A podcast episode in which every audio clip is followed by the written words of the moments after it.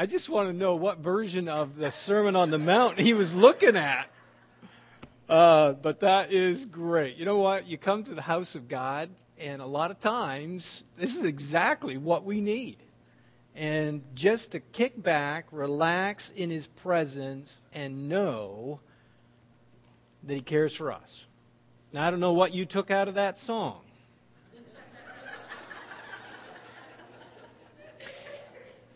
But I feel like I'm out on a limb right now.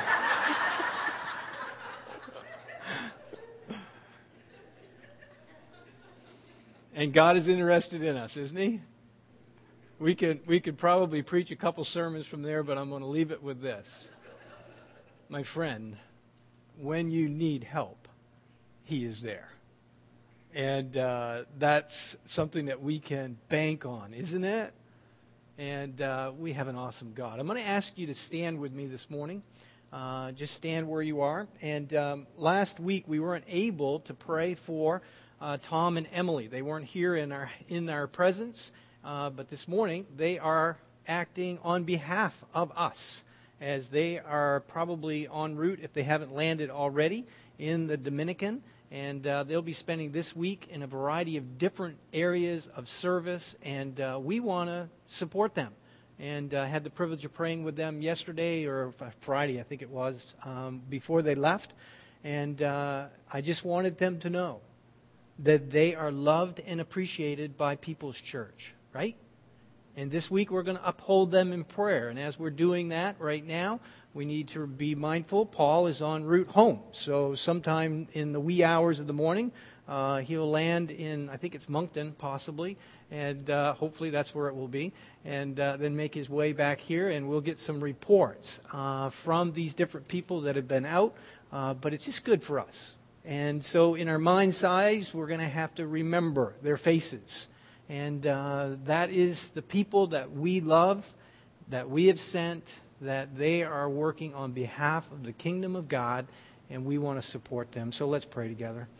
God, we just thank you so much for the opportunity that is ours.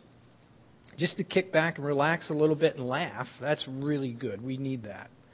But to be mindful that you're involved in every situation of our life. And for Tom and Emily, it's a big challenge. A lot of different things that are going on, though they've been there before, done it, whatever. There's always going to be those things. And I pray that you will be strong on their behalf. And as we prayed for Paul for health, we pray for them. We also pray that the ministry that you have given them, opportunities to talk to people en route and on the ground when they get there, we pray that you'll use them in a mighty way.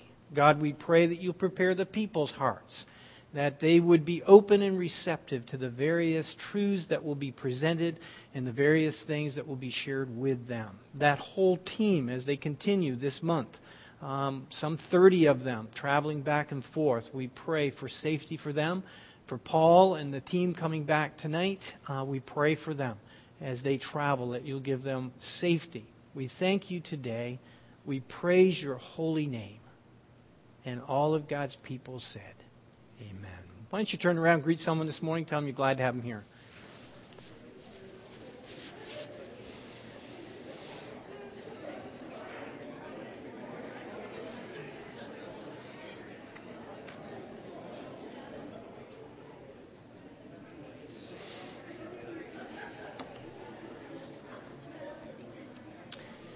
All right, that's great. Don't get too caught up in it here. You'll have a few minutes uh, after the service to figure out those recipes and all that stuff. It's good.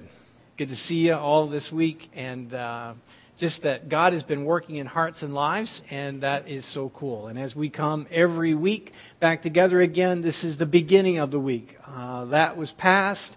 We've got something ahead of us. What a great way to begin. It's kind of like a double stuffed Oreo. And uh, this is the double stuffing where we get the opportunity to be together. And already we've been in the Word of God in Sunday school, and, uh, and we continue in the Word of God today. But just our fellowship, that it would be sweet with one another.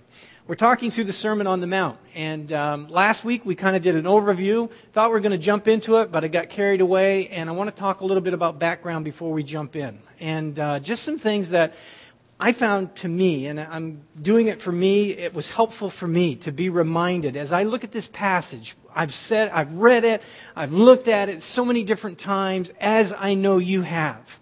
But we want to make sure that we're looking at this from the vantage point of God and the intent. Last Sunday, we spent the time, and I want to thank you for your patience with me. I'm not sure if that's something that you normally do. That was a, that was a long reading, 111 verses. That was a message. That was the way it was given. And it just allows us. And so I was helping you with your homework. I hope this week that you had the opportunity to go again and read it in one setting. If you haven't, do it. It's good. It helps us. I want you to do it again. All right? Then we looked at those final two questions for homework. And the first one was as I read it, what is it that the crowds found astonishing? At the end of the sermon in chapter 7, when he sat down, it was like boom! They were totally astonished. They were amazed with the miracles, but they were astonished with his words. What was it that was driving that? And then as you read it, I trust that you will stop and think, well, what's so astonishing about it for me? It's more than just the red letters in your Bible. They are important. All the words are important. But this was a significant passage a significant message that Jesus Christ elected to proclaim at that moment. He did nothing by chance. It was always scripted. This, before the foundation of the world, was the very time for that message to be given. Wow. Why? This is some of the things, folks, that as the people of God, we've got to begin to start doing a little better in. And it's the word meditating.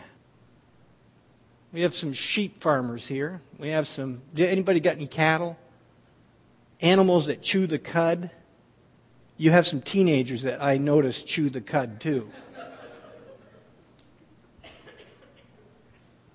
It's a lo- almost a lost art today. We're in such a panic. And if you come to my house, I'm sorry, I'm the worst one. I don't enjoy food. I devour it. You know, there's some people they can make they can make that little itty bitty thing last for like an hour. How do you do that? I mean, it's like it's there, I devour it, and then I think afterwards, what was it I just ate? Is it any reason why? Right? It's the same thing when it comes to the people of God and the Word of God. Now, we're not going to drag this out so that we're going to look at one word and spend all year on it. But I think this particular passage of Scripture really, really, really is begging the people of God to stop and read it and think about it. That's meditating. I want you to try it this week in light of the background that I want to share with you this morning. Just a few points want to kind of consider as we look at this. And this whole thing, it started way before Matthew, right? This all started way back. The kingdom of God is at hand was not a new point of reference. Matthew talks a lot about the kingdom. You'll find it 32 different times. Kingdom of God, kingdom of heaven, they're synonymous. But he's always talking about a kingdom. But that kingdom was not a new issue. He was talking to Jewish people who throughout the Old Testament had been promised. And in Daniel, it was very clear something was going to take place. Kingdom. And then all of a sudden, we see that once that prophecy was established, we get to Malachi, see it one more time, and then all of a sudden the lights go off. 400 years. That's a long time. Nothing. During that 400 years, things were going on, People were still trying to figure out what it meant, and this is where entrenchment begins to take place as people were thinking and analyzing, trying to figure out what all this was happening. There was no new revelation at this point, but the people were still enamored with what does this mean? Is that a memorial service yesterday? And it was really clear. We are born we live and we die. And it's appointed unto men once to die and then the judgment. And you better figure it out, right? We all know that. The kingdom of God is at hand. We look around the newspaper, we can read and see what's going on. And I don't know, it just seems to be January. We're into business meetings times and looking at finances. And don't you notice that every January it's the same newscast with different players? doom and gloom about the economy. What was it? Target this week and the oil sands and, you know, you just go down and down and it's like, oh man, we're going to die. All these things help us to remember God is coming back. And then the Gospels. Jesus Christ in the fullness of time. He begins to come, and we come to this first gospel with the title Matthew. And as we think a little bit about this gospel, we realize that it was written, as I said earlier, to a completely Jewish audience. These people understood, they heard, they knew, they had an idea of God. And he's writing this to them with the sole purpose, Matthew, of identifying that Jesus of Nazareth truly is this great king of this kingdom that would come, the promised Messiah. Matthew's gospel. Well, if you have your Bible, turn to Matthew, and we'll take a little cruise through and just look at these opening chapters so that we've got a little bit of background as to where we're coming into. It's kind of interesting. As we look at chapter 1, we begin to see the genealogies of Christ, the announcement to Mary of this promised child and that he would save his people from their sins. Chapter 1 talks about the birth of Jesus Christ. We get to chapter 2 and we see the actual following that particular event of Jesus Christ's birth, how that he the wise men come. We see the fleeing to Egypt, the death of the children. He returns back to Nazareth. We get to chapter 3. John the Baptist arrives to prepare the way, and Jesus is baptized. 30 years. Cool. 30 years has transpired. We're into this a little further. And then we come to chapter 4, where Jesus begins his public ministry. And during that time frame, his ministry begins not in Jerusalem, the center of religion, but in the northern section of Israel called Galilee. If you have a Bible with maps in the back, it's kind of cool to see how far afield. I could preach a sermon on rural living, but I won't. It's amazing. That's how God intended this to go down.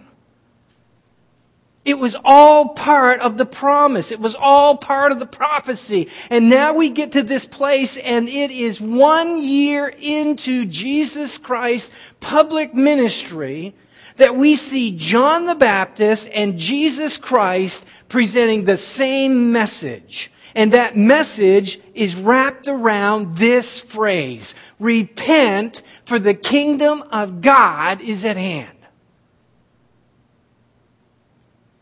Interesting. That was not a new message.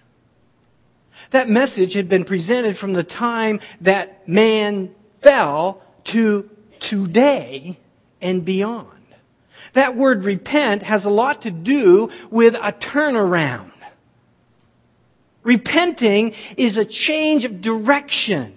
It's an acknowledgement that where I am is not the right place to be.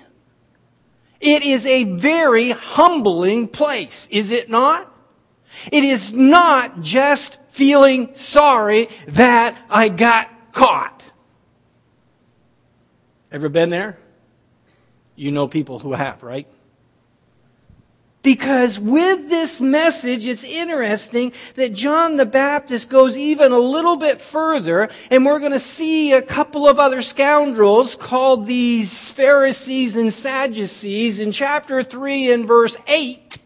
They come, and he says to them, Therefore, brood of vipers, who warned you to flee from the wrath to come? And in verse 8, therefore bear fruits worthy of repentance. Whoa. I kind of had to stop and take a little head tilt, little evaluation time this week.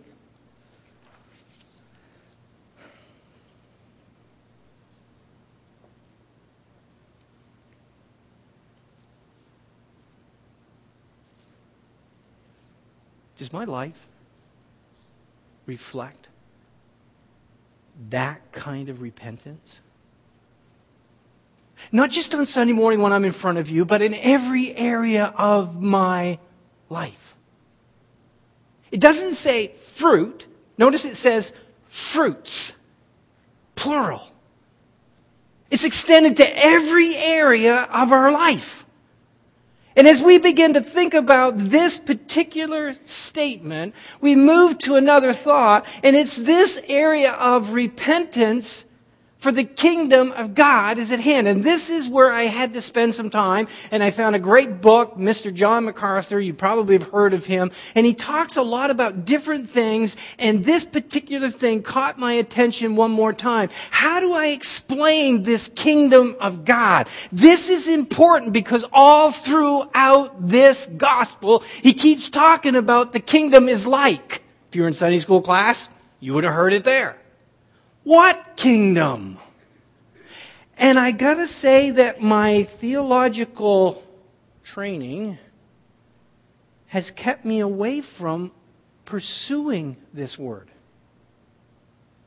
Because I'm in the church, aren't I? Let's see if I can help you. You write it down and you talk to me. I don't want to be theologically incorrect, but I want to try to help us understand why in the world was this message so astonishing to these people? Because I've read it as you have, and I'm like, ah, sounds reasonable to me. If we think of a kingdom, Let's let that outside box represent it. There are two parts to this kingdom. There was an outer kingdom that you will see from the Old Testament through of those people. It includes everybody that claims to be a God follower. There's another illustration for those who do not want God. They are fools and they live in the world. We're not talking about them. This is a book to Jews. This is talking to God followers. Those that profess and those that possess make up the outer. We're all but there's an interesting thing that you begin to see. There seemed to be an inner kingdom that Jesus kept talking about. There was a group of people that he would say, you know, hey, Lord, Lord, haven't we done all these mighty things in your name? And he said to them, yeah, but at the end I'll have to say to you, depart from me, for I never knew you.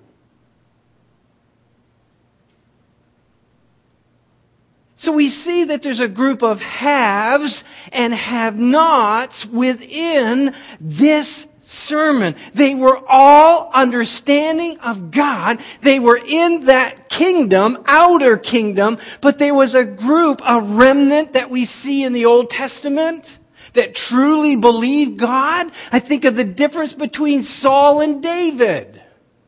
The heritage that was there, but Saul did not worship God. David did. We see these elements all throughout Scripture. Okay? Tracking with me? Now watch. This is where we get into some of the other areas of theology of dispensational truth and mm, just hang on, okay? If we think about that and we look at the Word of God, we begin to see this box, inside the box, represents the Old Testament. All the prophetic teaching that has gone on from time in the Old Testament of a people that knew of God. Some of them were in the outer, some of them were in the inner. We move to this particular passage. It's true with the Gospels.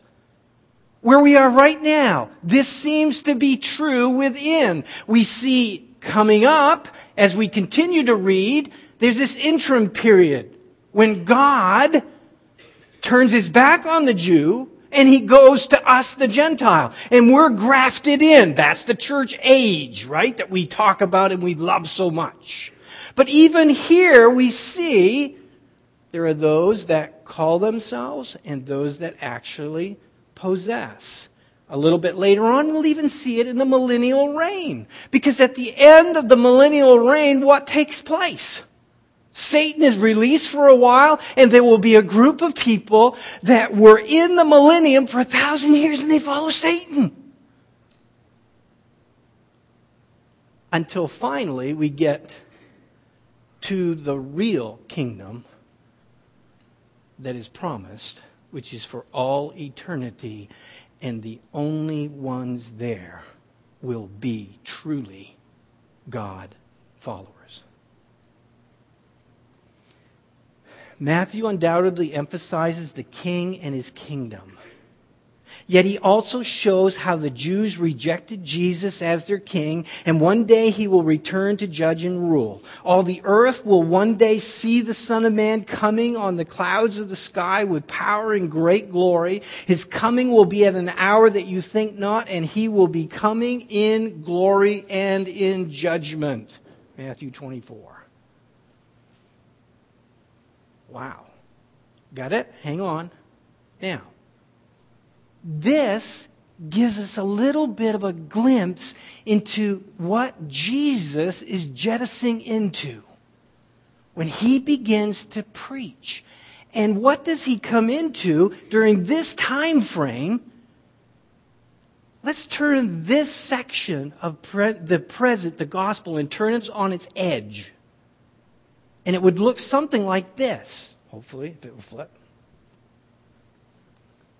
That little section of the gospel talking about the kingdom was very divided. These were the people that were in that outer circle they were the ones that went to the temple. They were the ones that paid the taxes. They were the one that did the sacrificing. They were the ones that did the devotional like they do in Deuteronomy. They had followed it all the way through and they had developed over that 400 silent year two major sects called Pharisee and Sadducee. And they were totally opposed to one another. Now, add the words. Well, wait a minute. Let's get here. Let's talk a little bit about them first. We know Pharisees, okay? They're the ultra conservative, they formed self-righteous, holy community within the community. They were legalistic, isolationalists. They had no regard or respect for anyone outside their sect. They believed strongly in sovereignty, the divine destiny that they only enjoyed. you know, elitism. I'm going and you're not. Na na na boo boo. They were super spiritual. They based it on meticulously keeping of certain rituals, rites, and taboos. Their loyalty was to themselves, their tradition, and their own influence of prestige. They were ritualistic, separationalist. For the most part, they were commoners, so their crowd was larger than the Sadducees. And they believed that their reward for doing all these things would be rewarded one day in heaven. That's a snapshot of one element of teaching that was prevalent when Jesus came. The counterbalance was the Sadducees. They were the ultra liberals. They claimed to accept the law of Moses as supreme and only religious authority. They scorned the legalistic traditions of the Pharisees. They were closely associated with the priestly caste. Remember, these were the ones that Jesus cast out of the temple. Okay? So they weren't just commoners, they were aristocrats. They had lots of money. They cared very little for religion especially doctrine. They denied the existence of angels, resurrection, and anything supernatural. They lived only for the present. They could, they believed in um, unlimited freedom of their will. They were the masters of their own destiny. They were rationalistic. They were compromising collaborators. And they believed basically hey, eat, drink, and be merry because we're going to die, so we better get our reward here. Just a snapshot.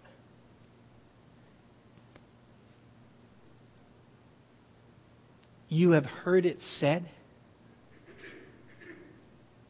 Now you're beginning to understand. Because when Jesus walked in to a crowd of people, there were two ways of thought. And he would start off by saying to them, You have heard it said. So if they were sitting as a Pharisee, they would think it through from that vantage point of how does that relate to all the 612 rules that we have to keep? If they were sitting on the side of the Sadducee, and he would read or present that sermon, they would be thinking, wow. But I thought we could do anything we wanted to.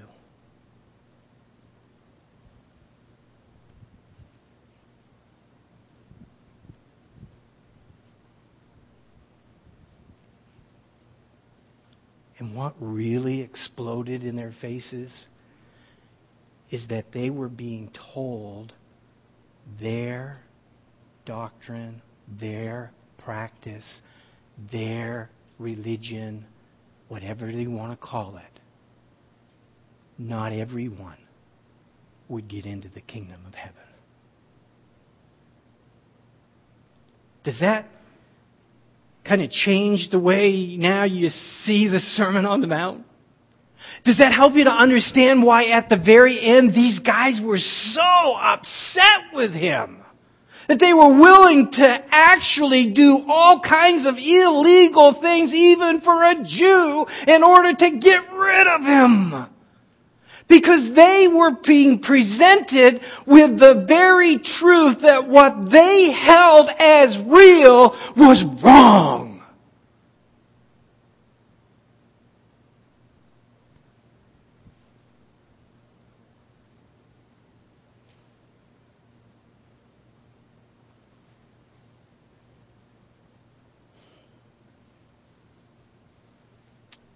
These two groups had one thing in common. Neither of them had any real interest in the genuine inner spiritual life. It was all external. It was a show. And Jesus walked into the midst, and with that penetrating dagger pierced their hearts. In the middle of this was a crowd of people who was being led like sheep. It depended on who was in charge at that particular time. That's who they were following. And they were looking for some kind of help in life. That's why the crowds responded to Jesus originally, initially. Because truly, he sounded totally different. He spoke as one who had authority. He knew what he was talking about. Well, has anything really changed today? This is the point I want to make as we conclude this morning. Let's go back to our little box.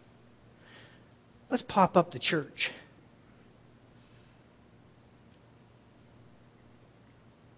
The church as a whole, the universal church of Jesus Christ. There is an outer and there's an inner. The church of Jesus Christ is divided today, is it not? Almost on the same lines. It doesn't make any difference if you're Baptist, independent, charismatic, Pentecostal, whatever. We call ourselves evangelical and you will find we have got ourselves stuck in some traditional thought plan that has been given to us and now we're struggling for survival. Why aren't our churches full? Why aren't the kids coming to Sunday school? Why aren't we having to build a school for all the boys and girls?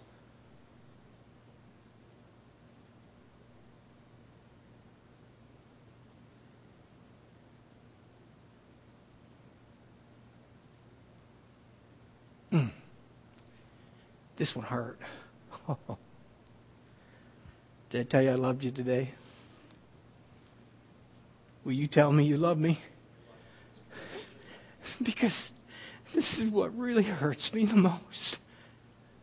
Is to think that possibly I could actually be one of these guys. And look back and actually point out to you exactly when I was one of them.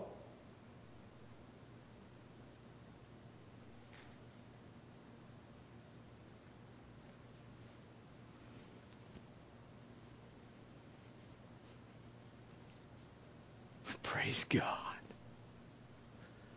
You have heard it said, but Jesus says unto us, What is it that really gets at the heart of church today? It's when we come to grips and realize not everyone is gonna make it.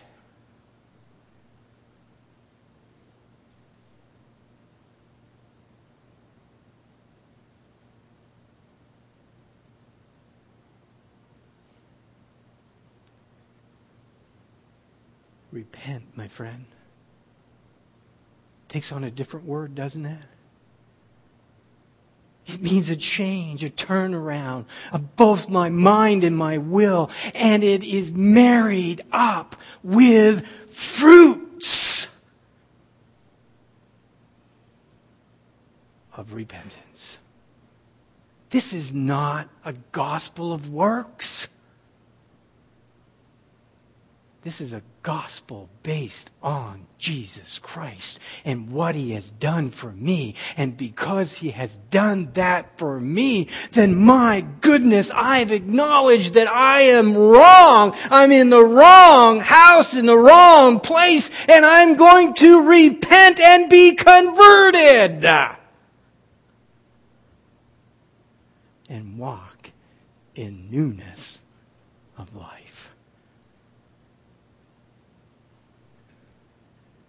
As we look at the Sermon on the Mount. we've heard it said. But with fresh eyes, let's look at it again. And take a peek at what it is that God says our lifestyle should be. How we ought to worship Him for who He is, and how we should be able to treat others. Cool? I want you to read the Sermon on the Mount one more time. All the way through.